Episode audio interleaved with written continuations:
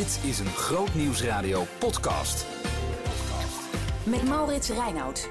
Welkom bij een speciale podcastserie van Groot Nieuws Radio in samenwerking met ProLife. Deze serie gaat over het huwelijk en hoe je dat gezellig, aangenaam en duurzaam kan houden. Hoeveel stellen ervaren niet dat er na een paar jaar huwelijk sleetsheid om de hoek komt kijken? Misschien zit je in een relatie die voorspelbaar begint te worden. En wie weet hangt er een groot vraagteken boven je hoofd en denk je, is dit het nou? Jan Hol is al sinds zijn puberteit gefascineerd door liefdesrelaties, zegt hij zelf. Bijzondere fascinatie, fascinatie vind ik dat eigenlijk. Hij is daar beroepsmatig niet mee aan de slag gegaan. Jan is directeur van het U M C Amsterdam, is politicoloog, pedagoog, maar daarnaast ook bestuurslid van de Marriage Week. Dat is elk jaar een week over het huwelijk. En naast hem zit Jos Leijhorst, die ook directeur is van zorgverzekeraar ProLife. En ik weet niet of Jos ook van zichzelf zegt uh, dat hij al heel lang gefascineerd is door liefdesrelaties, maar hij is er zeker wel mee bezig, want hij geeft ook huwelijkscursussen. Die heet eigenlijk Marriage Courses van Alpha Nederland. Jan, uh, Jos, uh, welkom in deze podcast. Dankjewel. Dankjewel. Uh, ik werd nogal getriggerd doordat je gefascineerd bent door liefdesrelaties, Jan. Ja, kijk, ik heb bijvoorbeeld drie zussen, uh, ja. die allemaal veel slimmer zijn dan ik. Um, en uh, als je met zussen opgroeit, ik heb ook wel nog een paar broers, maar als ja. je met zussen opgroeit en je ziet dan gewoon hoe zij in de puberteit over heel andere dingen praten dan wij jongens destijds. Um, ja, dan daar is, is de interesse wel voor gewekt. Um, en toen ik zelf uh, een jaar of veertien, vijftien was, was ik een buitengewoon stille, introverte kerel. Um, die dacht dat er nooit ook maar enige vrouw van mij zou kunnen houden. Ik denk op die twee gronden is er een enige fascinatie ontstaan voor liefdesrelaties. En die is later meegegroeid. Ik vond dus wel een uh, hele leuke dame, vrouw. Ja. Um, ik durf je wel te zeggen nu dat um, wij deze week hebben gevierd dat we drieënveertig jaar verkering hebben. Zo. Um, en um, dat verandert dus wel. Maar nu is de fascinatie niet minder geworden. Omdat eigenlijk um, je door je hele leven heen verandert qua persoonlijkheid. Zij ook en ik ook. En wij samen dus ook. Je komt in nieuwe omgevingen terecht. In binnenland of buitenland. Uh, nieuwe seizoenen. Um, en de verrassingen blijven niet uit. Maar de patronen komen wel. En daar ben ik eigenlijk heel blij mee. Ik denk dat zelfs... Maar schiet er snel door, hoor, Jos. maar dat, um, dat mensen eigenlijk wel enigszins baat kunnen hebben bij een bepaalde vastigheden in hun leven. Hm. Um, Vaste relaties dus. Ja, ook. Um, en relaties kunnen dus ook vriendschappen zijn. Ik werk nu inderdaad in de academische geneeskunde in Amsterdam. En uh, het public health onderzoek, dus naar zeg maar, gezondheid van steden en dorpen, Uh, laat zien dat als mensen in die woonwijken uh, veel vriendschappen hebben, of als wijken bijvoorbeeld barbecues organiseren in de zomer, dus iets heel anders dan liefdesrelaties, dat daar zeg maar de levensverwachting hoger is. Mm, interessant. Ja. Sociale interactie is heel belangrijk dus mm-hmm. voor onze gezondheid eigenlijk. Zeker. En, maar dan ben ik ook wel benieuwd of dat in het geval van een lange liefdesrelatie ook zo is. Je bedoelt de sociale interactie of de vriendschappen? Nee, nee, nee. Dat het, of, of een lange liefdesrelatie ook invloed heeft op onze gezondheid. Is dat zo? Zeker, ja. Uh, die kennis ontleen ik aan uh, het werk van uh, professor dokter Esther Kluwer. Zij is hoogleraar duurzame relaties in Radboud, in Nijmegen. Mm-hmm.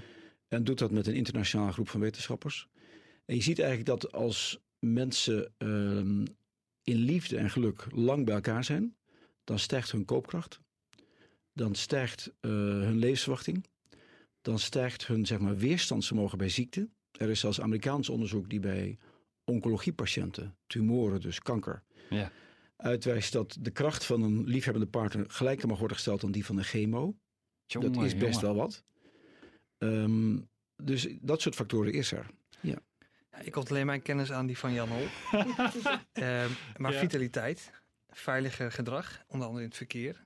Uh, dus het ja. overstijgt ook even het private domein. Is het ja. interessanter dan wat mij betreft. Nou, ja. een, een, een zorgverzekeraar heeft toch eigenlijk ook heel veel uh, kennis of, of data over wanneer mensen ziek worden en in wat voor, ja, wat voor effect dat heeft op mensen, toch? Nou, wij hebben weinig beeld bij de omstandigheden waaronder mensen ziek worden. Dus hmm. in die zin zijn wij beperkt in het trekken van conclusies daarvan. Maar dat maakt het onderwerp ook voor een zorgverzekeraar super interessant. Uh, ja. Keuzes die mensen maken in het private domein hebben wel degelijk effect op gezondheid, op zorgkosten, op kwaliteit van leven. Dus uh, zeker. Ja. Heb je dezelfde fascinatie als Jan? Nou, ik heb niet de strepen die Jan op zijn schouders heeft. Nee, maar, maar dat, uh, daar gaan, werk ik hard aan. Daar gaat het ook niet over. Nee, ik, kijk, op mijn cv staat uh, socioloog. Dus een zekere interesse in interactie tussen mensen, dat heb ik altijd wel gehad. Ik heb ook zussen, maar toch heeft dat bij mij niet hetzelfde effect gehad. Um, maar de liefdesrelatie is wel de meest fascinerende van allemaal. En dat is, dat is ook gewoon in mijn eigen relatie wel uh, intrigerend geweest. Hoe kan het dat als wij zoveel van elkaar houden, zo van goede wil zijn, dat we toch ook soms in die ingewikkelde situaties terechtkomen? Dat is een vraag die blijft boeien. En, en hoe kan het dat mensen soms zo tegenover elkaar komen te staan, terwijl ze ooit zo van elkaar gehouden hebben? Hmm. Uh, dus ja, op allerlei manieren ben ik daar wel mee bezig. Je noemde al cursussen. Ik heb als oudste een aantal stellen mogen begeleiden. Ik heb een paar trouwdiensten mogen, uh, mogen doen. Um, en steeds komt het weer terug in mijn leven, dit thema. En ik ben ontzettend blij dat ik dat nu zelfs in mijn werk uh, een plek mag geven. Ja. Dit is, deze podcastserie is een samenwerking tussen Groot Nieuws Radio en ProLife. Ja. Waarom is het voor jou als directeur van ProLife zo belangrijk dat, dat we dit doen? Ja, ik zie even mijn functie dan niet los van wie ik ben en wat mij drijft. Um, ik, denk, ik denk dat wij in de tijd waarin wij leven functie, functies, relaties onderwaarderen. Dat we, dat we um, misschien wel vergeten hoe belangrijk en hoe goed en hoe mooi het kan zijn. Als je Uh, kijkt hoeveel mensen er niet meer bij elkaar zijn. Of, of eigenlijk het geloof kwijt zijn dat je een leven lang met iemand samen kunt zijn. Dat is, dat is echt zonde. Um, nou, Jan noemt al net de voordelen die we even gewoon uh, zien in het leven, in de samenleving. Maar uh, ja, ik geloof dat God met liefde zoiets moois gemaakt heeft. Um, dat is ook mijn eigen ervaring. Dus dat is, hm. wij moeten dat weer een plek geven. Ja. Voor de luisteraar klinkt het misschien een beetje zo, hè, als, als je een podcastserie begint over een bepaald thema als zorgverzekeraar in samenwerking met een mediapartner, van oh ja, het is gewoon een manier om klanten te binden natuurlijk. Ja. Uh, van, oh, hè, dat is een belangrijk thema tegenwoordig en oh, daar kan ze mooi op inspelen. Ja. Uh, hoe moet de luisteraar ja. uh, klopt dat? Uh, het kan hè, dat mensen dat denken. Ja. Um, ik kan alleen zeggen wat mij drijft. Wat mij beweegt om dit te doen is Uh, een klein beetje meebouwen aan een mooie wereld zoals God die bedoeld heeft. En liefde is daarin superbelangrijk. Ik geloof dat liefde het fundament is in mijn leven. Uh, en van heel veel mensen. Um, in die zin is commercie wel degelijk relevant. Want uh, meer verzekeren betekent dat wij een grote mandaat hebben. Dat we een grote bereik hebben. Een groter podium. Dus mm-hmm. ik wil heel graag nog heel erg groeien. Uh, maar het is dus geen doel. Het is een middel.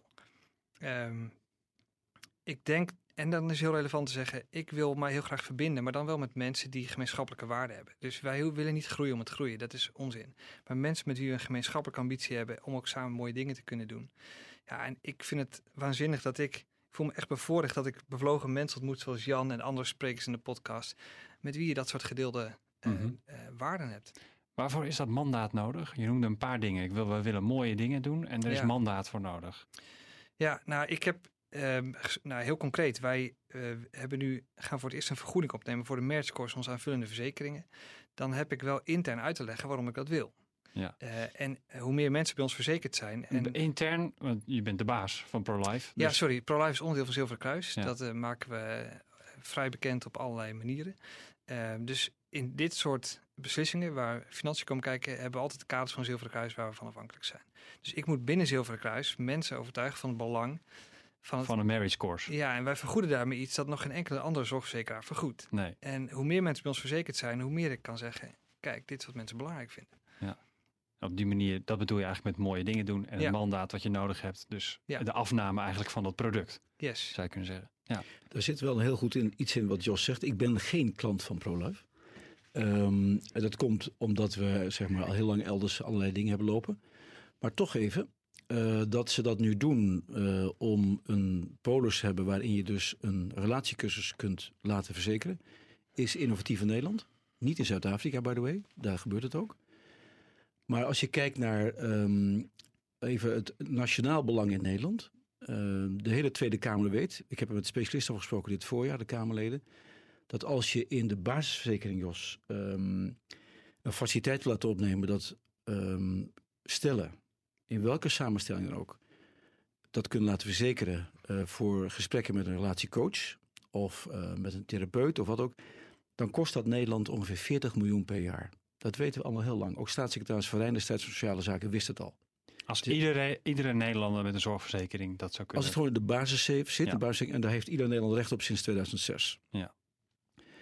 Als je kijkt wat dat zou besparen aan de kant van de kosten van relatiebreuken, van welke samenstelling dan ook, dan praten we dan over een bedrag van tussen de minimaal zes tot acht miljard euro per jaar. Dan wil niet zeggen dat iedereen die naar een relatiecoach gaat de relatie redt. Maar laten we aannemen dat dat tien procent is. Dat is dus nog zeshonderd miljoen euro wat je bespaart. Ja. Op veertig miljoen investering. Ja, je mag het zeggen. Ik vind dat dus dat op dat punt ProLife echt... En, en ik ben geen klant, Jos, ik kan het voorlopig ook niet worden bij wijze van spreken. Maar dat ze daar echt een hele goede weg in slaan. Hm. En dat het tijd wordt dat ons land zich dat realiseert. Daar waar bijvoorbeeld omliggende landen, Duitsland... Ja. Het familieministerie van Angela Merkel... of de U K, Brit- Groot-Brittannië, Brexit of niet... uitgebreide programma's door de overheid gewild... om stellen te helpen bij de continuïteit van een relatie. Nederland is op dat punt echt gewoon achtergebleven. Maar als de reeks soms zo simpel is, waarom, waarom zit het niet in het basispakket? Het zit in politieke wil. En het zit in vele keuzes. Kijk, zo'n basispakket, dat weet je ook. Ik bedoel, uh, ik, ik zie het in Amsterdam...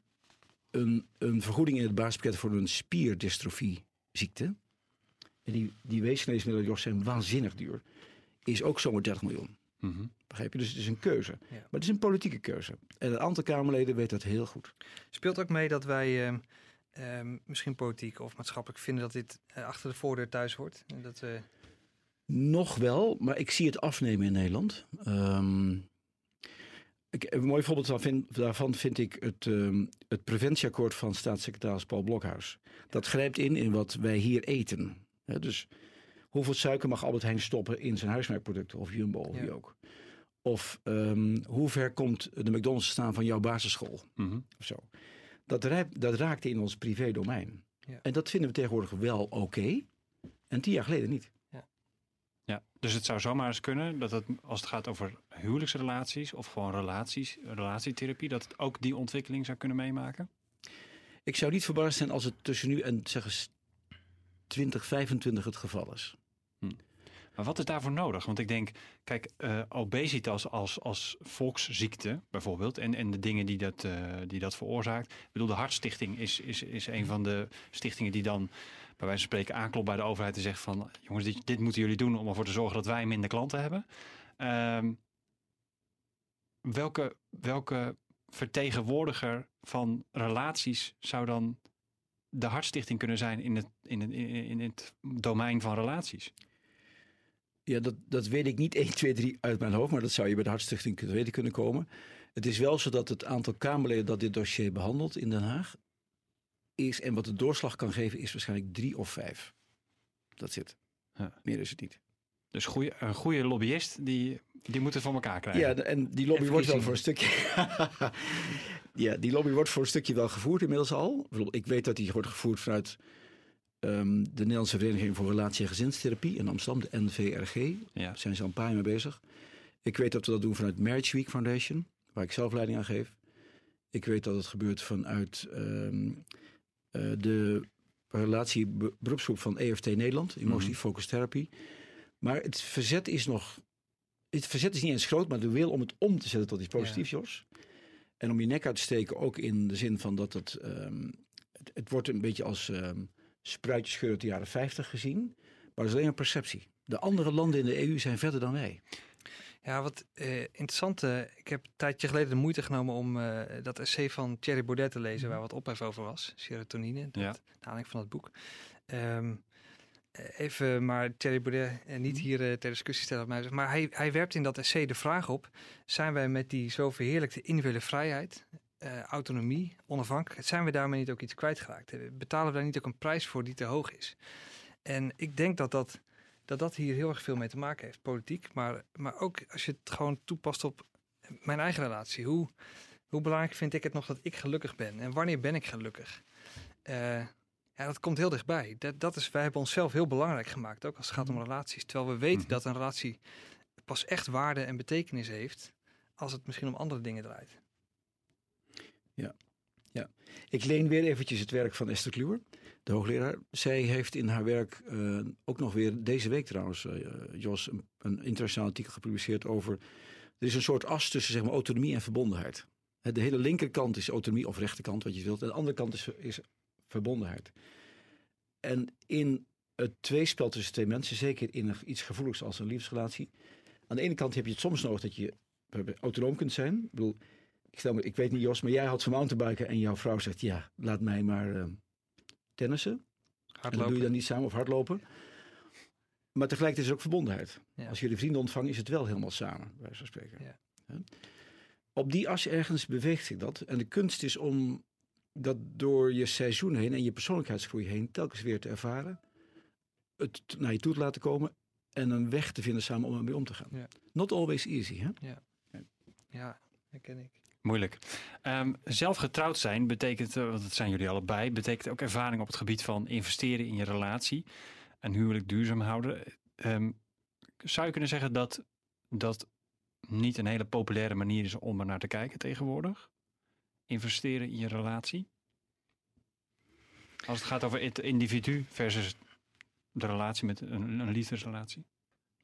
Um, ja, ik ga dan natuurlijk gelijk aan voorbeelden denken. Dus ik, ik weet niet hoe, hoe generiek ik mijn beelden kan maken. Maar uh, ik merk in ieder geval wel breed dat mensen eigenlijk heel graag zouden willen geloven in een duurzame relatie. Ja.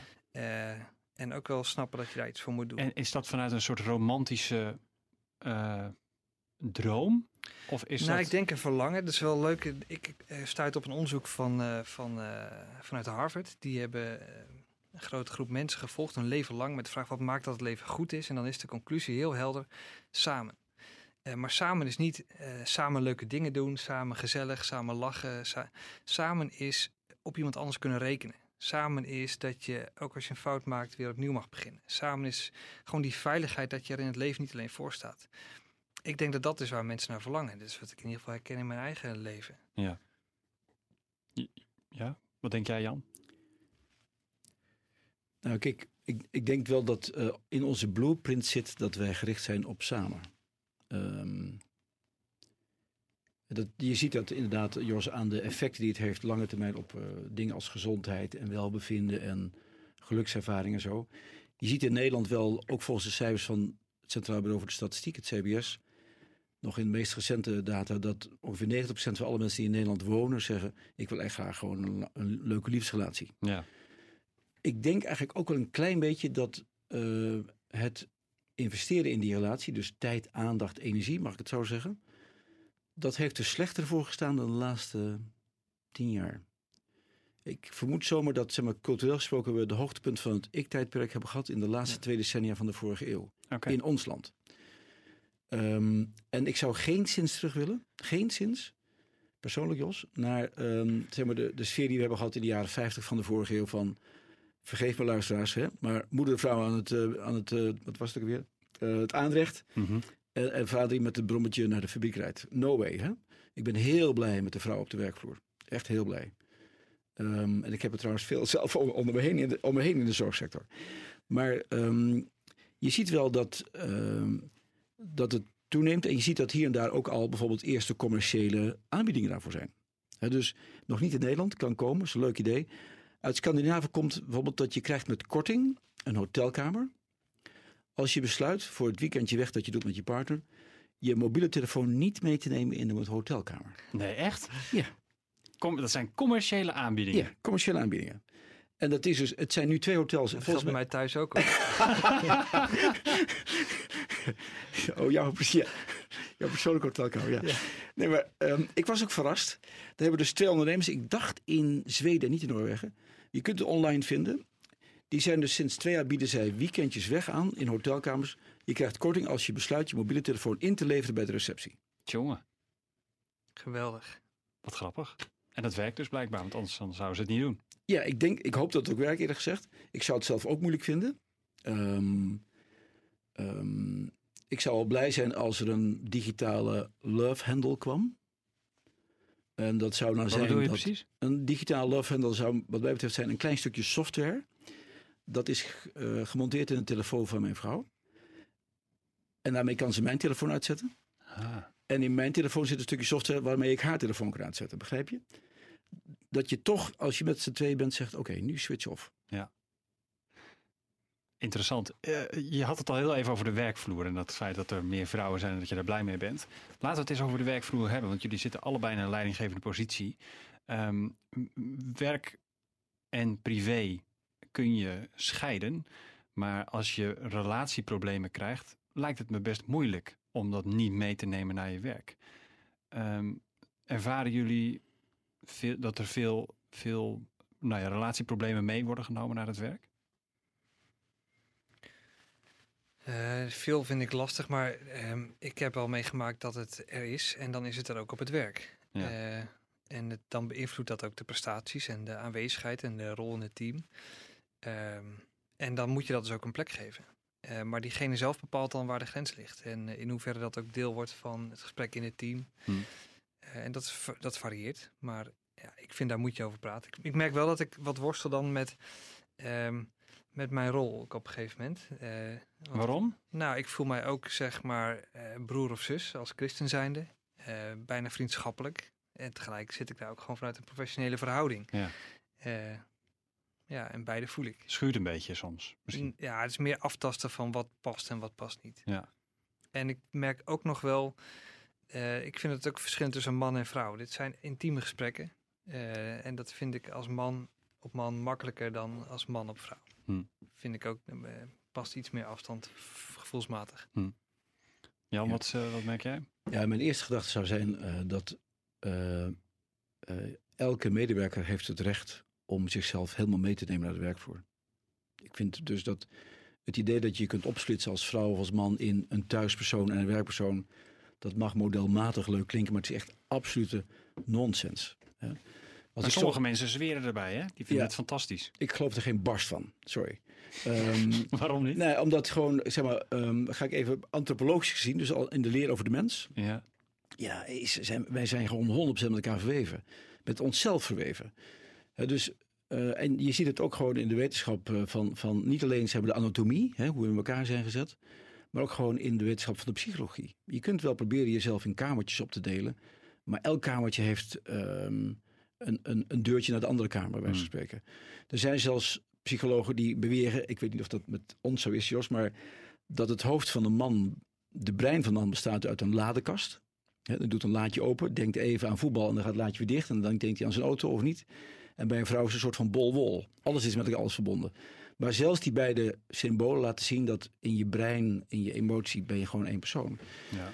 Dus ik vind het verstandig als, als werkgevers daarmee rekening houden. En ook daar zie je dat in Nederland de eerste werkgevers dat concreet doen. Op wat dus, voor manier doen ze dat? Nou, bijvoorbeeld um, de politie in Amsterdam heeft een vaste wandelochtend voor agenten die het thuis moeilijk hebben in hun relatie. Of die nou is gebroken of niet. En dat heeft de vorige commissaris van de politie in Amsterdam, Pieter Jaap Albersberg, ik noem zijn naam met ere. Hè? Uh, hij is nu uh, N C T V, dus uh, terrorismecoördinator van het land. Ja. Heeft het ingesteld. Um, dat is één voorbeeld. Ik weet van een andere verzekeraar, Jos, nu gaat het wel heel moeilijk worden. Um, uh, maar dat is een overlijdensrisico, overlijdensverzekeraar. Ja. Veldhoven, help me eens eventjes. Um, nou, ik ben, Sorry. ik ben namelijk kwijt. Maar in elk geval, die hebben dus... Uh, ik zou spe- hem ook niet noemen anders. Nee. Gelijk heb je. Maar die hebben dus um, een paar mensen in dienst die vanuit hun H R-discipline daar speciaal naar kijken. Ja.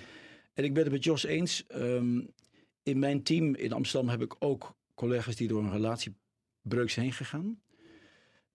Uh, of daarvoor staan. En dan vind ik het als man uiterst moeilijk om daarover te praten met hen als het een vrouw betreft. Want het kan zo gauw, los van uh, zeg maar uh, afhankelijkheidsniveaus of MeToo-effecten, uh, verkeerd uitpakken. Ja. Dus ik voel mij gezegend met in mijn managementteam een paar vrouwen die ik dan vraag, zouden jullie dat gesprek willen voeren? Of... vaker andersom, Jos. Zij zien het eerder dan ik. Ja. Mm. Dat helpt mij enorm. Um, en ik denk dat uh, een tweede reden of een derde reden voor werkgevers om dit goed op te pakken in hun sociaal beleid is, je voorkomt uitval en daarmee kosten. Hè, een, een, uh, we weten gewoon dat als een relatie breekt, dat gemiddeld genomen de inzet van een medewerker zes tot negen maanden minder of niet is. Nou, als je daarvoor moet vervangen en je betaalt ziektekosten, ben je als werkgever gewoon duur uit. Terwijl als je mensen hebt die dat tijdig kunnen signaleren en men voelt zich vrij om dat te doen, um, dan kun je vaak bij het gesprek voeren met elkaar. Dat al lucht enorm op. Ja. Um, je kunt zeggen, weet je wat, heb je meer tijd nodig thuis deze dagen? Zullen we de rooster flexibeler maken? Ja, dat soort dingen. Tegemoet komen aan. En dan kom je vaak uit van daarmee hoge kosten. Um, en ik zie het bij ons in Amsterdam, wij doen het op dit moment ook nog niet. Maar we hebben voor heel veel een ombudsman, een sociaal ombudsman, vertrouwenspersonen. Waarom niet een faciliteit voor uh, mensen die in problemen zitten met hun relatie? Om te zeggen, ik kan ook even naar die ombudsman toe. Of ik kan even naar die... Uh, maak hem dan genderspecifiek, dus voor vrouwen en voor mannen, bij wijze van spreken. Het is gewoon verstandig, commercieel economisch beleid van de werkgever om dat te doen. Ja. Je moet het gewoon doen als je...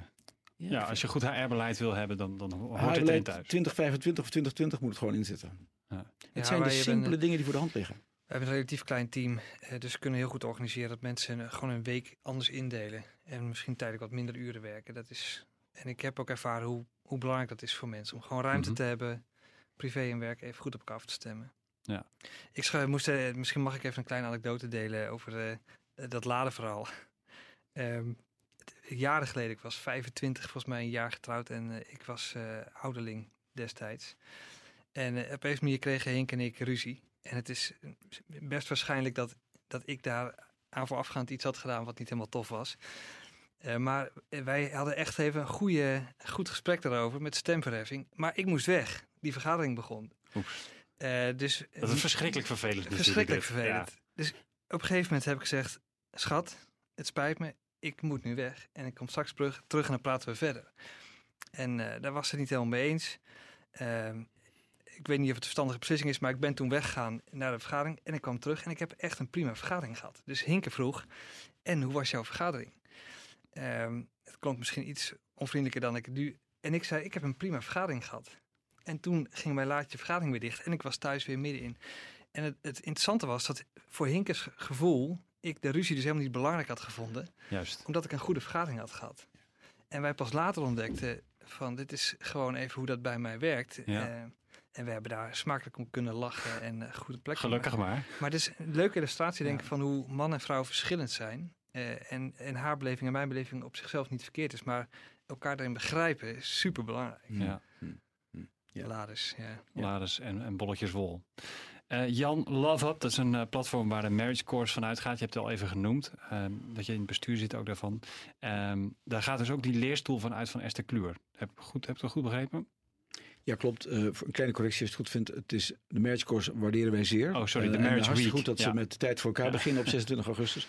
Maar um, we hebben het over de Marriage Week. Ja, Marriage Week, ja. Wat onderdeel is van een, uh, een internationale beweging uit negentien zesennegentig, begonnen in Engeland.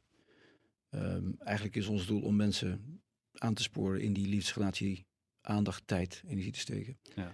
Um, Love Up is daar inderdaad van uh, zeg maar ons online podium, gewoon love up punt n l. De leerstoel van Esther Kluwer kwam eigenlijk voort uit een gesprek in de Tweede Kamer. Ik, ik denk dat het was, Jos, tweeduizend veertien of zo. Maar um, toen was er een aantal politieke partijen die organiseerden een hoorzitting in het Tweede Kamergebouw over de vraag... Um, Hoe kunnen we uh, ervoor zorgen dat uh, minder kinderen in gebroken gezinnen opgroeien of worden geboren? En er was een twintigtal organisaties uitgenodigd. Het was een middag. Uh, en er zaten vertegenwoordigers van de Partij voor de Arbeid, C D A, V V D, C U, D zesenzestig. Ik meen dat de S G P ontbrak en nog. Maar behoorlijk wat partijen. Aan het eind van die middag zeiden die parlementariërs tegen ons... ja, allemaal leuk en aardig dat jullie visie hebben op alles wat er moet gebeuren. Maar wat is nou gewoon... zeg maar de gemeten werkelijkheid. Wat is wat de wetenschap kan doen met onderzoek, falsifiering en het weer verder brengen. En toen bleek dus dat er op dat moment in Nederland geen wetenschappelijk onderzoek meer plaatsvond naar wat houdt nou een liefdesrelatie gelukkig of succesvol, zo heel. En als het in problemen is gekomen, wat kun je doen om het weer succesvol te krijgen? Mm-hmm. Um, en dat was best wel eigenlijk een uh, vervelende conclusie. Ja. Het komt ook omdat Jos op de Universiteit van Amsterdam was toen de hoogleraar die het deed, was met pensioen gegaan en de leerstoel was opgeheven. En daarmee toen, was het helemaal gestopt eigenlijk? In Nederland gestopt, ja, ja. In Nederland, ja. Toen hebben we met een aantal mensen zeg maar, in Amsterdam bij elkaar gaan zitten. Um, en ik denk dat we met z'n tienen waren of met z'n twaalf. We hebben twee avonden toen eens met elkaar over doorgesproken. En toen hebben we gezegd, laten we kijken of wij dan weer een bijzondere leerstoel kunnen beginnen. Bijzonder is dat die wordt gefinancierd van buiten... en dat het ook een hoogleraar kan zijn van buiten de universiteit. En toen we dat proces verder aan het vorderen waren... en eigenlijk de leerstoel opdracht hadden gemaakt... dat, dat zegt eigenlijk, wat moet die persoon gaan doen? Toen kreeg ik op een zaterdagmorgen een telefoontje... van een van de deelnemers aan het gesprek. Ik zal zijn naam hier noemen, maar het was een buitengemeen verrassend telefoontje. Ik stond te tuinieren in mijn oude kloffie. Toen zei hij wel, Jan, weet je dat er eigenlijk een perfecte kandidaat is voor die hoogleraar, maar dat ze tot nu toe heeft gezwegen in de gesprekken. Ik dacht, ja, jee. Esther Kluwer. Um, en uh, we hebben met haar het gesprek gevoerd. Uh, we zijn naar de universiteiten gegaan. Grappig genoeg waren er vier of vijf die die leerstoel heel graag wilden hebben. Rotterdam, Universiteit Amsterdam, uh, Nijmegen en Twente. Ook de Technische Universiteit. Interessant. Waarom? In het kader van Waarom? mental health. Ah, okay. Geestelijke gezondheidszorg, maar dan in zeg maar, seculiere zin. Ja. Maar we kregen eigenlijk de beste ontvangst, Jos, in, uh, in Nijmegen bij professor dokter Toon Sillessen. Die, rijdt, die leidt aan een groot onderzoeksinstituut en allerlei psychologische varianten. En nou, we hebben toen ja, denk ik, een jaartje nog bezig geweest. En uiteindelijk is Esther in oktober tweeduizend zestien benoemd. En dan, dan ga je werken aan je programma en dat heet dan zo mooi je inauguratie. Hè, dus gewoon ja. Ja, je entreereden. Ja. Die heeft ze gehouden in, uh, een jaar later over autonomie en verbondenheid. Ja. Vandaar dat lijntje. En ik kan wel zeggen, dat is echt nieuw, uh, sinds gisteren eigenlijk pas. Maar we hebben nu dus ook het definitieve college van bestuur besluit dat ze door kan voor de komende vier jaar. Wauw, wat mooi. Ja. Wat voor feiten komen er uit haar onderzoek? Die we, de, waar de, eigenlijk de Nederlandse politiek dus eigenlijk op zat te wachten. Nou ja, in elk geval feiten zoals dat uh, als je zeg maar, de volksgezondheid wil bevorderen, zou je moeten willen investeren in faciliteiten die families helpen om, om zeg maar, hun relatie stabiel te houden. Ja. Dat kan betekenen uh, dat je voorziet in veel meer faciliteiten op het gebied van bijvoorbeeld kinderopvang dan we nu doen. Want als jonge stellen ouders worden, dan is het meestal wel een zeer uitdagende fase in een relatie. Mm-hmm. De taal van Den Haag is dan, hoe maken we relaties babyproof? Hè? Um, nou, fine. Fine with me. Yeah. Maar um, dat is één kant. Uh, de tweede kant is dat um, het dus ook zinvol is om uh, te interveneren, want dat blijkt succesvol. Maar dan moet je de drempel laag maken voor de mensen om het te doen. Want wij vinden het al niet makkelijk om voor onszelf naar een ja. psycholoog te gaan. Laat staan uh, voor een gezamenlijk probleem. Ja, dat is best wel lastig. Uh, ik had een Kamerlid uh, die nu niet meer in de Kamer zit, maar die zei in tweeduizend veertien met dat gesprek: het is eigenlijk jammer dat de dominee niet meer zo'n grote rol speelt in de samenleving. Want dan ging je vroeger even naartoe en dan kon je je verhaal even kwijt. Dat je een pastoraal gesprek. Of een pastor, ja. ja. Dat, ja, weet je zo. Um, dus... We zien dat, zeg maar, nogmaals, de overheid is zeker niet zaligmakend, maar als de overheid zou besluiten om te doen wat voor de hand ligt als het gaat om de bevordering van het welzijn van de bevolking, zou ze ook een aantal faciliteiten realiseren rondom uh, huwelijk en gezin, die er nu niet zijn. Nou, daar raak je iets. We hebben het over duurzame relaties en we koppelen het aan, aan liefdesrelaties. Maar uiteindelijk, de principes gelden veel breder. Gaan mm-hmm. ook inderdaad. Ja, ik maak nog, deel, nog steeds deel uit van een kerkelijke gemeente. Uh, daar, daar heb ik zoveel gesprekken die, die ik op andere plekken eigenlijk heel weinig voer. Uh, dus wij moeten ook gewoon als familie en als vrienden en als buren elkaar blijven bevragen op dit soort onderwerpen. Hoe is het met je? Hoe is het thuis? Maar doe dat maar eens. Ga maar eens ja. over een relatie van iemand hebben. Nou. Terwijl je misschien al wel weet dat er stront aan de knikker is. En diegene heeft het zelf nog niet uh, benoemd. Lijkt me, lijkt me erg lastig. Is lastig, maar um, ik denk dat als Jos en Hinke en Corrie en ik doen het ook regelmatig.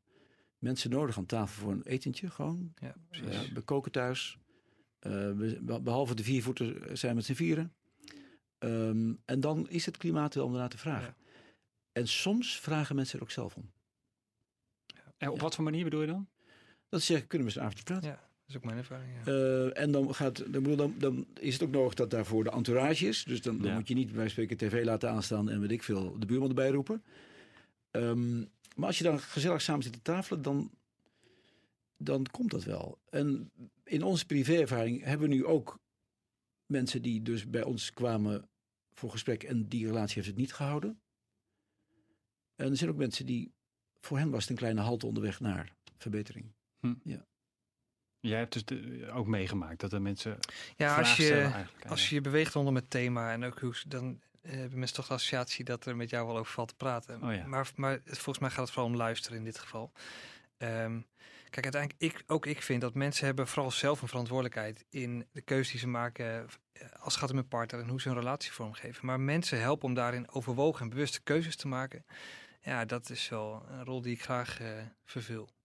En, waar, en die mensen dus ook graag zien. En ja, ja, want zou ze het niet uh, ja, naartoe komen. En wat grappig, want wij hebben het hier nooit over gehad. Maar wij doen dat dus ook wel eens met mensen. En dan gewoon drie gangen bij ons thuis. Ja. Uh, kaarsjes aan. En het is gewoon, tijd is cruciaal. Tijd om en veiligheid om gewoon... En dus wel ook wel van twee kanten. Dus het betekent ook dat ik mij ook kwetsbaar opstel. Dat ik ook vertel over dingen waar wij mee zitten en hoe wij daarmee omgaan.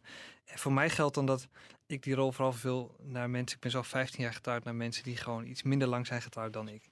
Ja. Nou, dan heb jij heel veel potentie, maar... Uh... Nee. Ja, uh, Jos, don't worry. Ik zou willen dat ik met de ervaring van nu pas vijftien jaar getrouwd zou zijn. Was het perspectief ook wat langer. Um, maar het is zo. En mensen voelen dat, hè?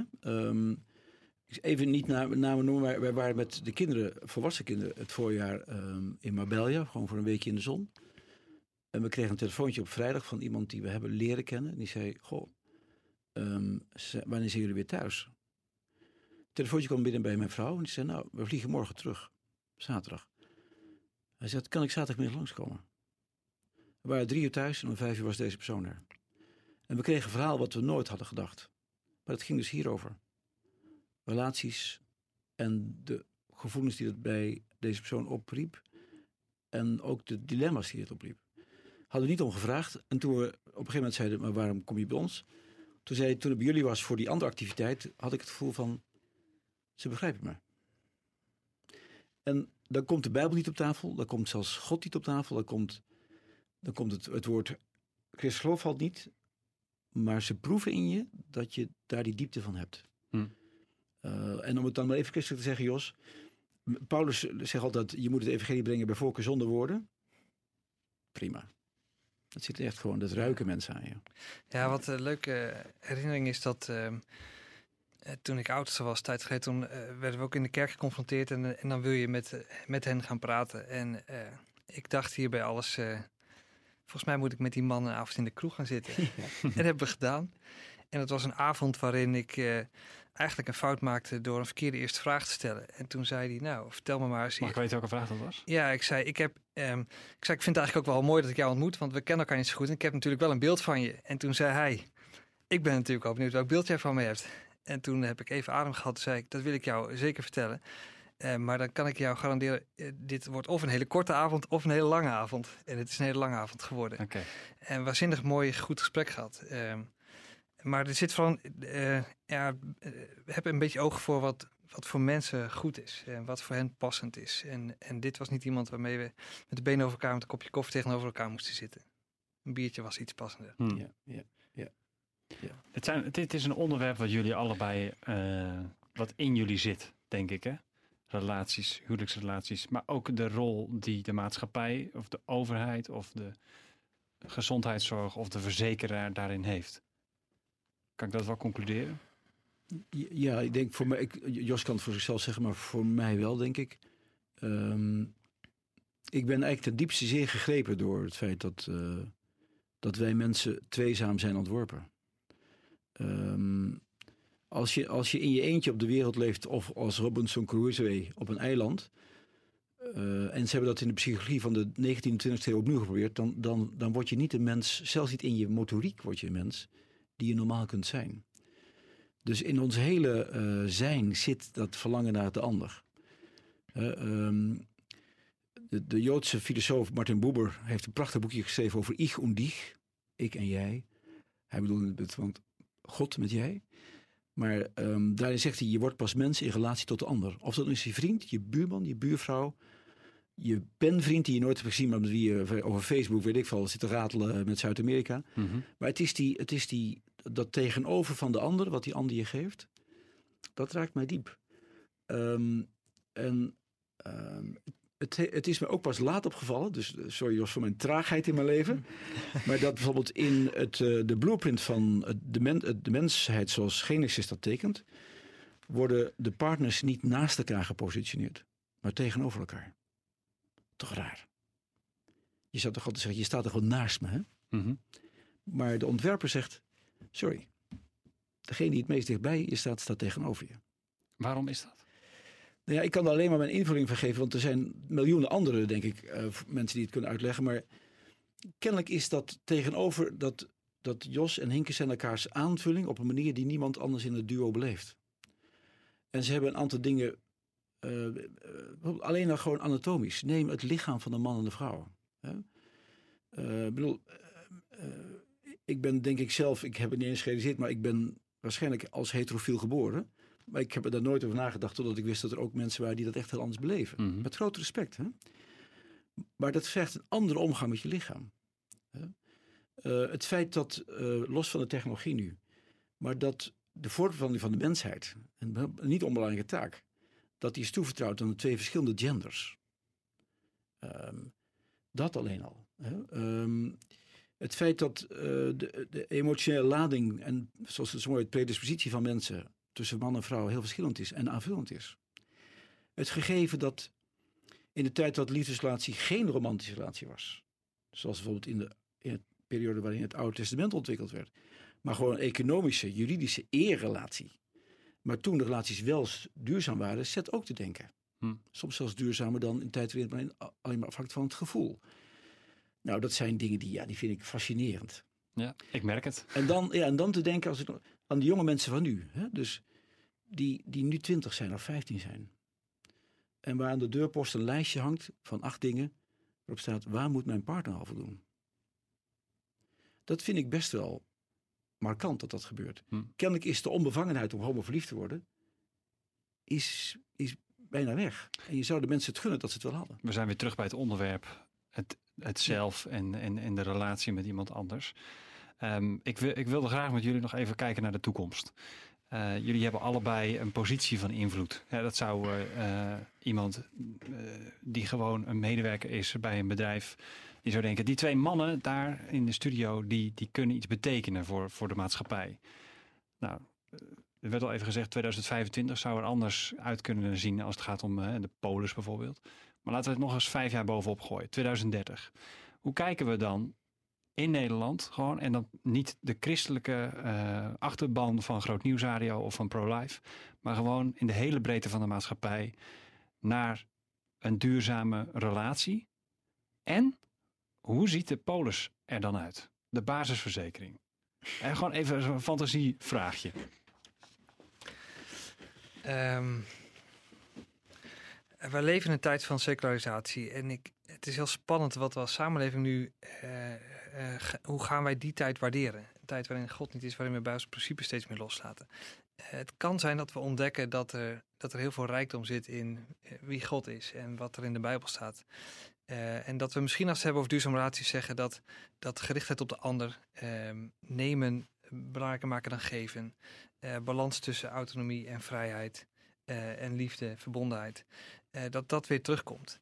Um, elkaar mogen vergeven, opnieuw mogen beginnen.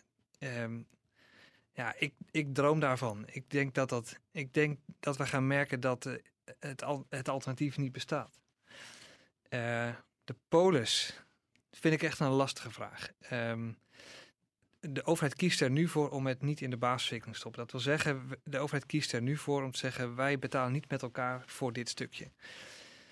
Um, ik vind het ook echt een politieke afweging of we dat wel of niet zouden moeten doen. Ik vind in ieder geval wel dat je kunt zeggen, het, het thema relaties en de impact die het heeft als relaties niet goed gaan, zijn zo groot en zo breed dat we daar, uh, dat overstijgt het private domein.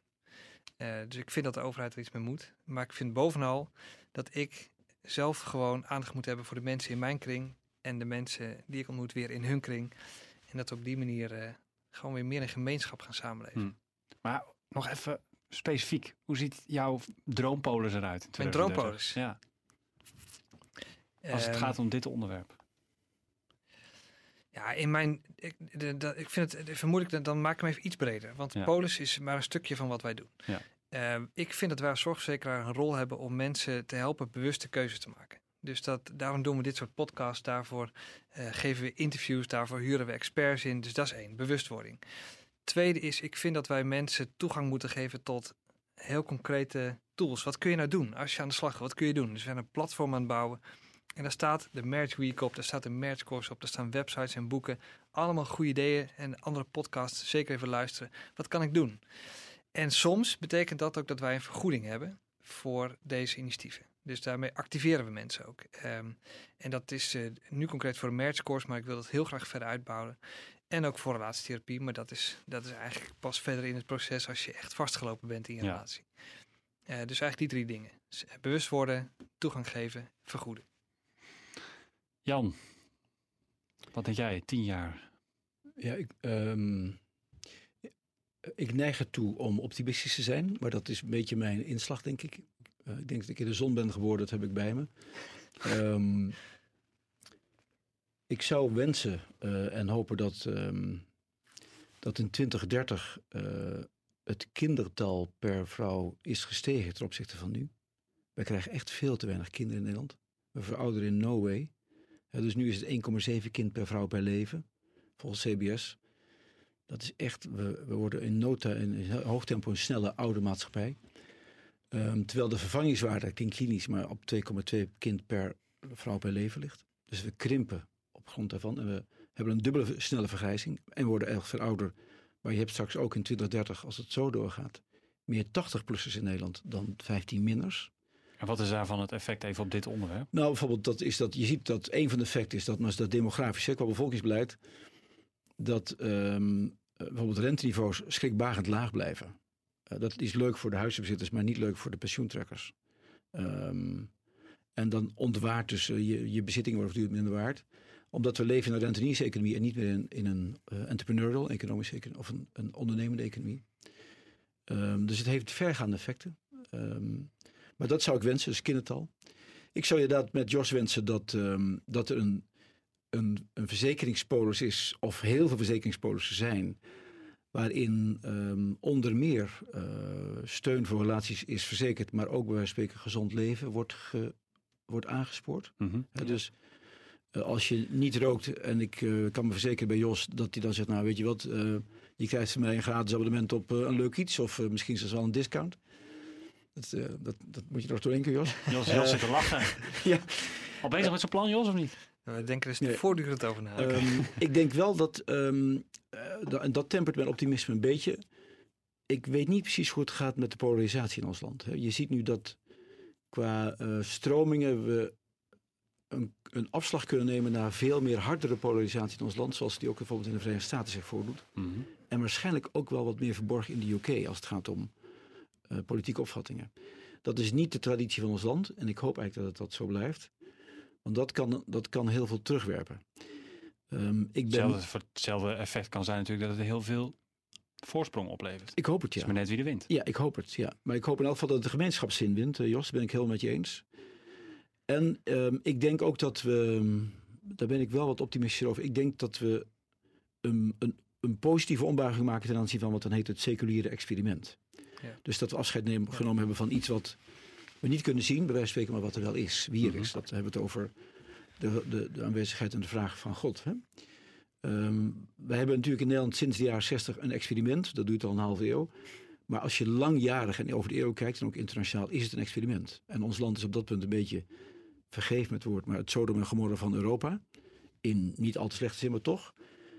Maar ik schat in dat dat op een enig moment weer gaat verdwijnen. Het zal een andere vorm krijgen, een andere dimensie. But this is not sustainable forever. Amen. Mag ik nog één ding toevoegen aan... Ja. Uh, ja, dit laatste kunnen we weer een hele podcast over vullen, maar ik... ik sorry, ik hou me in. Um, ik had een boek mee op vakantie van uh, Dirk de Wachter, Borderline Times. En één zin bleef maar resoneren. Um, inherent aan samenleven is dat wij elkaar tot last zijn. Uh, en, en mijn perceptie is dat we toch best intolerant zijn naar elkaar. Ik vind het al irritant als ik bij de kassa te lang moet wachten, omdat iemand niet snel genoeg zijn pinpas kan vinden. En of zijn spullen verkeer... pas gaat inpakken als hij, als hij ja, heeft afgereden. Precies, noem maar op. Ja. Dus wij hebben heel veel last van anderen. En, en hopelijk gaan we... En, en ook in relaties. Hè. Ik heb een partner en ik... Godzijdank, het brengt me heel veel. Maar we hebben ook wel eens last van elkaar. We zitten elkaar ook wel eens in de weg. Mm. Uh, en ik hoop dat we het weer meer uh, normaal gaan vinden dat we elkaar tot last zijn. Dat is helemaal niet erg. Hoort bij samenleven.